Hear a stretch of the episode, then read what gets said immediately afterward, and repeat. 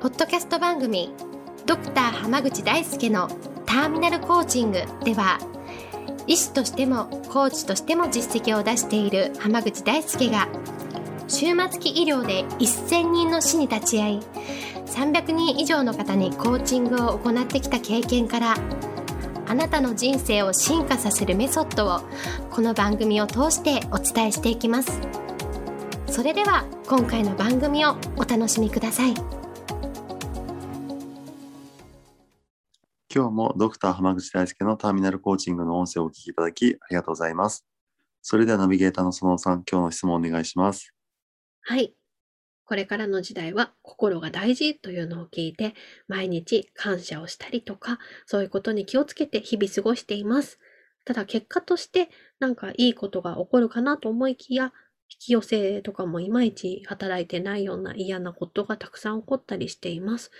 浜口先生はそれに対してどういう風にしたらいいかアドバイスをいただけたら嬉しいです。という質問を来ています。よろしくお願いいたします。よろしくお願いしますはい。まあ心が大事とかっていうのは確かにそその通りだと思うんですよ、うんうんうん。まあ、特にねこう今本当社会がどうなるかわかんなくてうんこうみんな不安だったりとかなんかみんなピリピリしてたりするじゃないですかうんうん、そうですね。うん、まあだから確かにその心を大事にしたいなとかっていうのはあるんですけど、うんでもなんか、なんだろう、その社会が不安定だったりピリピリしてる時って、うんうんうん。やっぱりなんかそういうのをこう、互いに引き寄せてしまうものなので、おお、はいはい。だってみんなピリピリししてるのに、うん、うなんん。か感謝を引き寄せたりってなかなか難しいじゃないですか。そうですね。でも逆になんかこう、社会が安定してて平和な時なんかだったら、そういうのをうんこう感謝してればきっと感謝してる人たちが集まってきてたのは、もしかしたらあんのかもしれないですけど、うん、うん。でそれは。をちょっと時代の流れとか見ようよっていう風ななるほど。うんうこんとなんですよね。うん、なるほどですね。うん、だからうん、例えばそのコロナの影響でねうん、うん、生活がどうなるかも分かんないような時にうん、うん。内心はそう思ってんのにこう感謝感謝ってたただ言葉で繰り返したところでえええそれはいわゆる潜在意識的なところからするとうん、不安とか恐怖で満たされてるんだからそういうのを引き寄せてるのはそれはそれであなまあある意味ではそういう正しい引き寄せが起こってるのかもしれないなと思うんですよ。ああ、なるほど、なるほどですね。逆に不安だし、うわ、嫌だなとか、怖いって思ってるから、感謝、とりあえず感謝ってなってるわけですから、潜在意識的なものは表現されてる可能性がありますね。そうですそうですだからある意味ではうん。引き寄せてるのかもしれないですよ。なるほど。はいまはあい。そうなんです。だから、その、なんていうのかな、と、とりあえず言っとけば叶うみたいなのではないと思うんですよね。はいはい。だから、その、ありがとうって1000回言ったところで、うんうん。いや本心からありがとうと思ってないんだったら、その、伝わらないじゃないですか。そうですね。うん、で例えば、ね、コンビニとかに行った時とかに、うんうんなんか、あの、お客さんの顔も見ずに、うん。あなんかもう違う作業しながらありがとうございましたとか言ってて、本当にありがとうと思ってねえだろうみたいな、結構あるでしょ。ありました、ありましたね。だから正直あれだったら言わない方がマシかなって僕は思うんですよ。ああ、なるほど。そっか。うんで、うん本当にありがとうと思ってるんだったら、そういうのって伝わるじゃないですか。そうですね、そうですね。うん、だから、その、なんていうのかな、ととりあえずやっとくとか、とりあえず引き寄せればいいかなみたいなのってやっぱりないし、うんうんだから、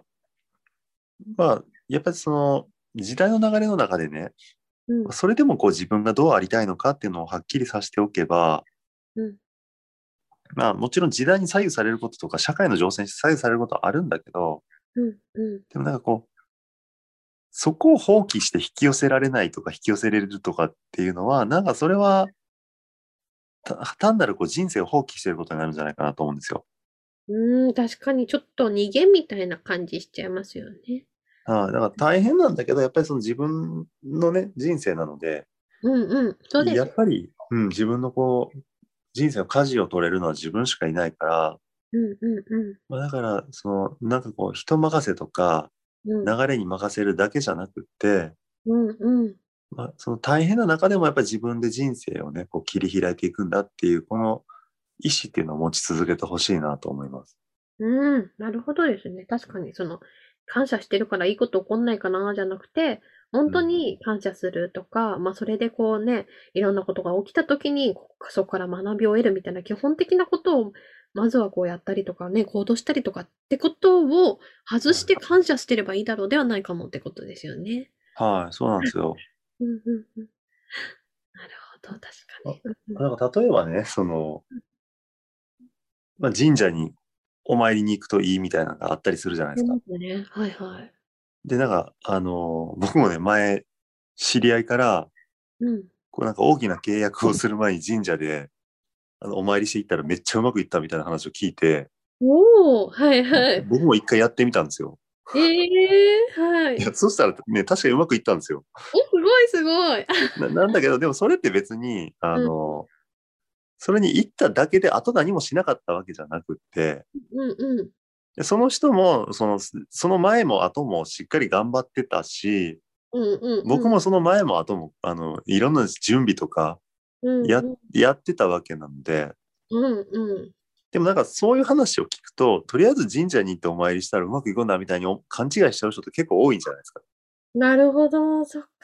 そう、だからその情報にただそれって踊らさ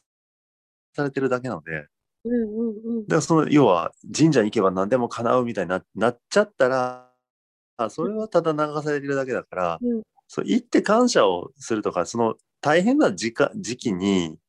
なほんの一瞬だけでもこう大変とか不安を一瞬忘れながらこう何かに感謝できる時間っていうのはああったらそれはそれで心の平穏にはすごくいいと思うんですよ。うんうん、そうですね。でもなんかそれだけやればいいっていうわけじゃないので、うんうんうん。あくまで自分で人生をちゃんと切り開くんだけど、うんまあ、その上でちょっとねこ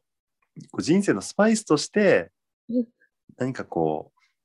ういなんていうかなこう安らぎであったり平和であったりとかっていうのを持てるようにするとうん人生というもういくらでも豊かになるなと思うので、うんまあ、ぜひちょっと自分 でね人生を切り開いていくこの姿勢を忘れないでほしいなと思います。ありがとうございます。では今日はこれで終わります。ありがとうございました。ありがとうございました。本日の番組はいかがでしたか番組ではドクター濱口大輔に聞いてみたいことを募集していますご質問は d a i s u k e h a m a g u c h i c o m 大輔濱口 .com の問い合わせから受け付けていますまたこのオフィシャルウェブサイトでは無料メルマガやブログを配信中です次回も楽しみにお待ちください